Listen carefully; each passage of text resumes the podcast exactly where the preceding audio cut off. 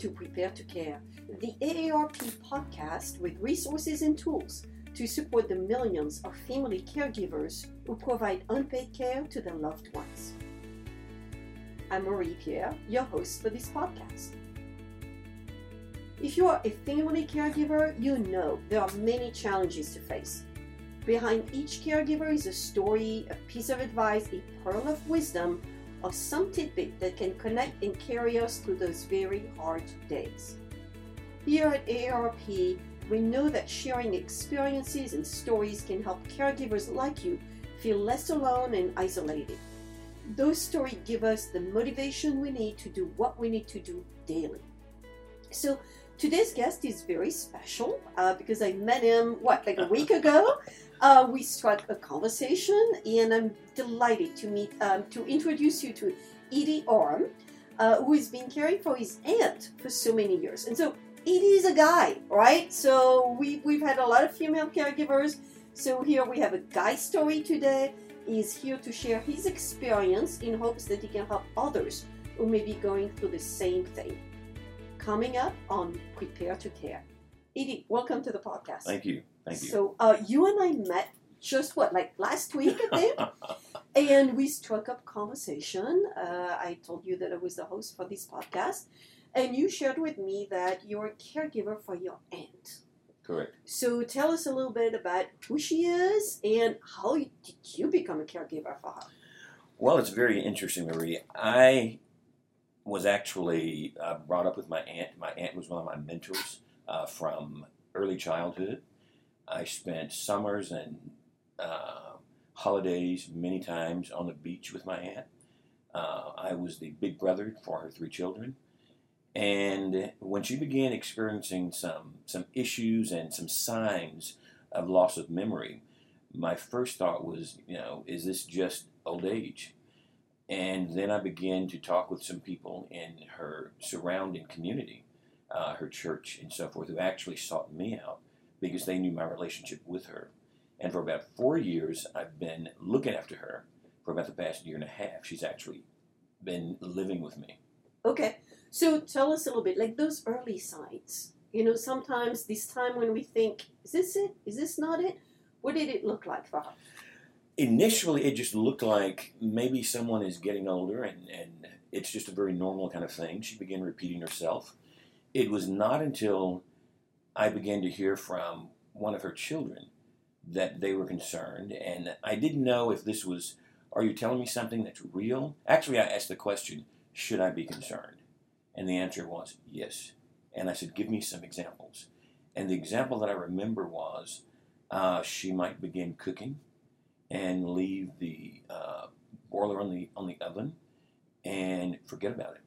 Okay. Um, then I began to see and visit her more just to get my own assessment. And then I actually encouraged uh, medical assessment. So we had some medical background to see. So you had shared with me before this uh, this podcast that she she's a tough cookie and she's smart. Very tough. Uh, very intelligent. She was someone who was uh, skipped in the first grade to the third grade. Oh wow. Okay. Um, she was the wife of a psychiatrist here in Houston. okay. Managed his office, had lots of skills with helping everybody else.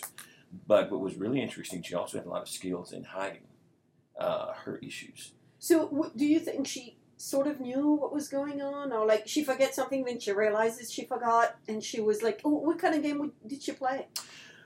First of all, yes. Uh, it's interesting when she actually gets in a mode where she knows her memory's lo- leaving. And if we're by ourselves, there have been times she would ask me, uh, Do I have memory issues? And I would say yes. And she would ask me, Is it obvious to other people? And I would say yes. Those were moments when you could be upfront. Other moments are very hurting, creates frustration and depression. Mm-hmm. And those are moments that I just simply say, I'm here for you. And together we'll get through this. But at this point, she, when she knows, wants to know the date or the time, um, she'll ask me. But she'll always tell me it's because she used to read a newspaper. Got it. Uh, but three minutes later might be again the same question. Okay. And she has her habits of what she remembers and what she forgets and what her stories are. So signs came up, and then you're like, "Okay, let's do a medical assessment." Was that with her physician? How was it? That was difficult because I wanted to do it here in Houston, where I live, and knew didn't really know the people, but could have control over it. She wanted to do it in her hometown, so we did it in her hometown. Oh, so she was not in Houston at the time. no, Got she it. was in a different city, and she was moved before the assessment could get done Okay. because of family issues and, and so forth. So we never had a complete assessment. And I actually went through Adult Protective Services to get some help, to get some assessment done.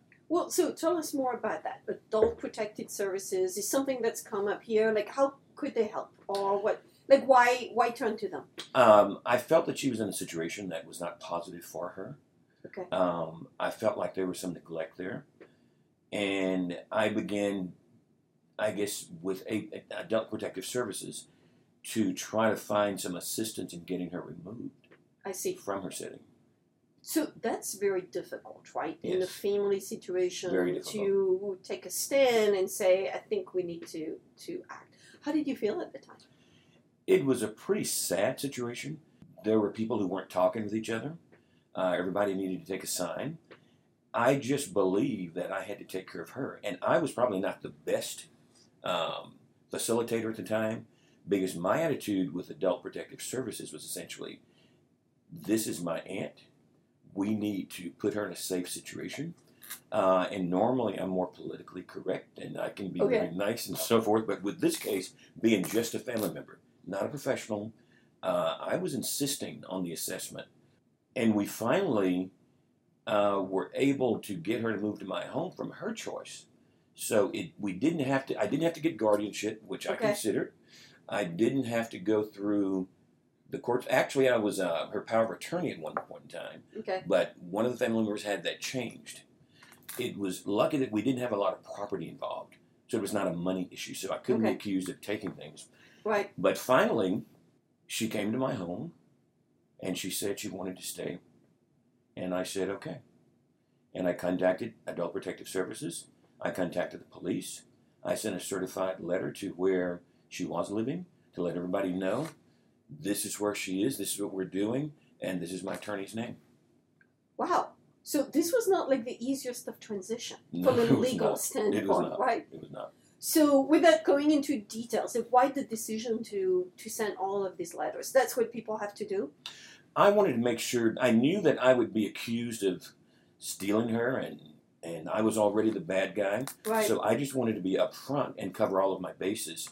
I was prepared to go to court for guardianship because being a nephew, there are other people who are in front of me, right. and I just wanted to be upfront, out loud, and be proud to be her defender and her caregiver. So I think you have a very interesting um, story, right? Which we don't hear. Th- those stories happen, but we don't necessarily hear about those. And so you said, like, if you look back at this situation where you, you know, you see a situation, you, you evaluate it, you're like, oh, this is no good. I need to bring adult protecting services. Looking back, what are like uh, the the good things and the bad things that, that you saw? You like, what did you do well? Why did what would you do differently? I definitely would do differently, uh, trying to talk with the family more. Okay. everyone took their side. And a lot of it was because we were listening to my aunt who had different stories. And those stories now I find out are a little different based upon the time. Everybody had a little bit of fault there. But I think because I came on very hard and other family members came on very hard, we didn't stop and take the time uh, for mediation. Got it. And I would next time ask someone and I ask, actually ask Adult Protective Services to do this, but that's really not their job. I needed somebody to meet with the family and for us to sit down and force us to go through the process. So what I'm hearing is, it sounds like it was a very emotional time. So you know there is some. You see this person change. You don't know what's going on really. She's feeding lots of different stories, uh, knowingly or unknowingly. Everybody is wondering and taking side, and then emotions rise. It sounds like. Exactly. And a little bit more history is that we also knew each other to where um, there were pictures of her on Facebook Mm-hmm. that were inappropriate. Oh, There was a um, group on Messenger for Facebook where they had a conversation with her, not being aware of it. So, and I was given that information by someone else. So I was very concerned about her safety and her neglect. Um, and it was to the point that when I actually, I actually had the police involved, and I needed to get her out of a setting. Uh, she was not allowed to speak with her friends or her family.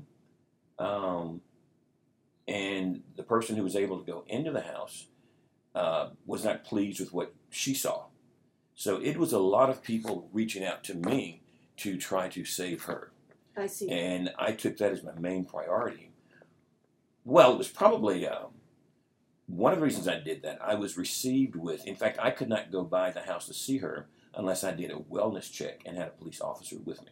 Oh, that gets really Yes. that gets really so tricky, it, right? it was it was it was complicated to the extent that I had to be aggressive and I had to support her and at the same time support myself and not get caught into something. Got it. So what I'm hearing is if people get into those situations where it gets gets really hairy, really um, what you did well, what I'm hearing is what you did well is you took the precautions to really alert you know whoever is in power, uh, adult protective services, the police and so on, and be very transparent about what you were going to do next. Yes. So and that it sounds like that really helped you. That helped me. What I would do in addition to that is I would reach out more so to the other side. And I would try to use my other personality in my head Right. to say, let's meet. And I actually sent a letter initially and said, let's try to do an intervention. But I really did that more so to cover the process because I knew the other people wouldn't come. But at this point, I would definitely probably respect the situation more and not have just taking care of her as my only priority. Got it. And, and that's good advice. Is is there lots of people involved? Lots of people who seem to have um, had her interest uh, at heart, but from different perspectives. is what I'm hearing.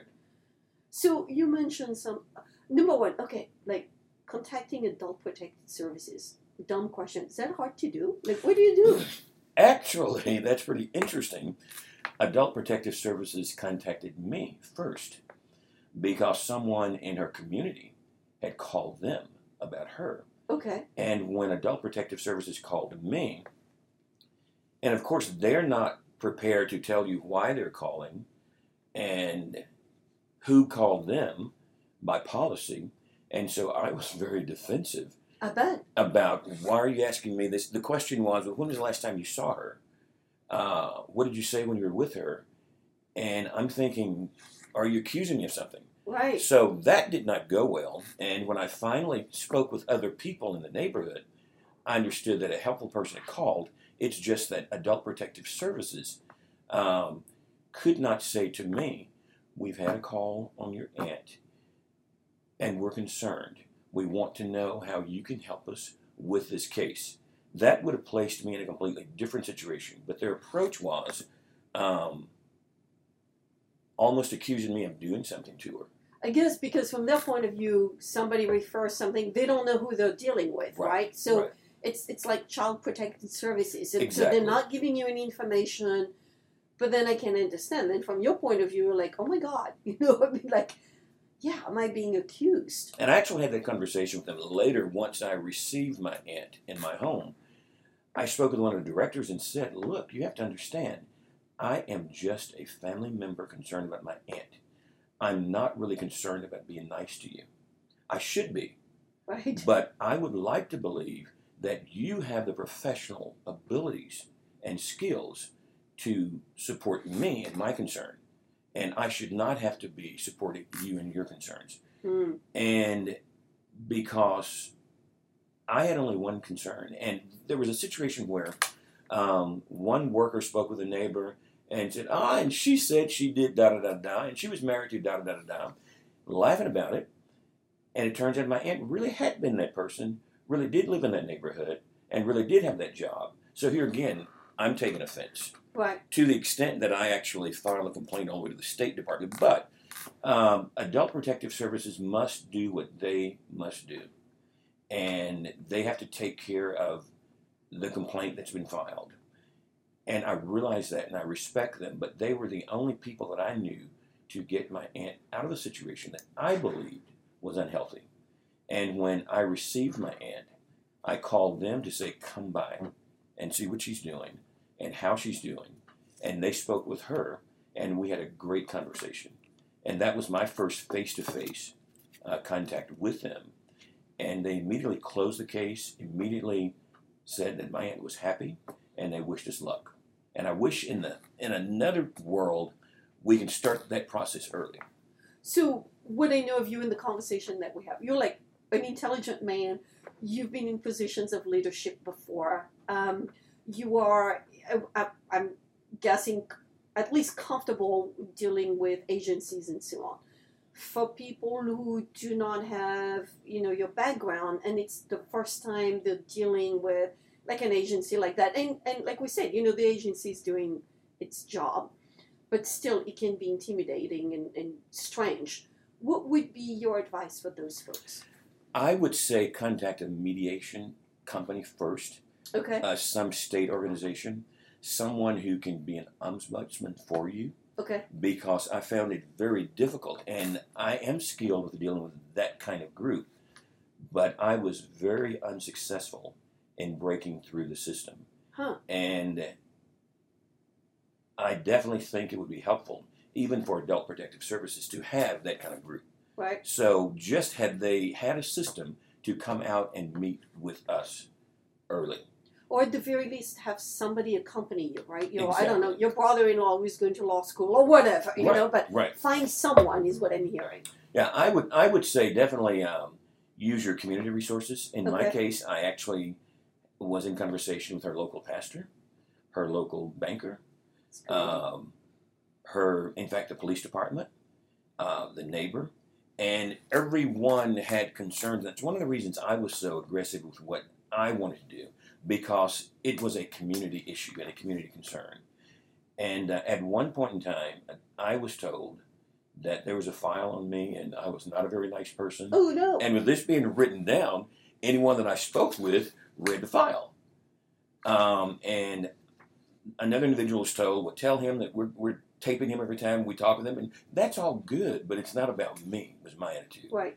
So I would definitely say if you're going to contact um, Adult Protective Services our Child Protective Services, know their system well and know that they're going to go by their policies and see how you can see someone else before you speak with them. I would go and see my mentor, whether that's a principal, whether that is a minister, um, and get that person to speak for me who may not be so involved.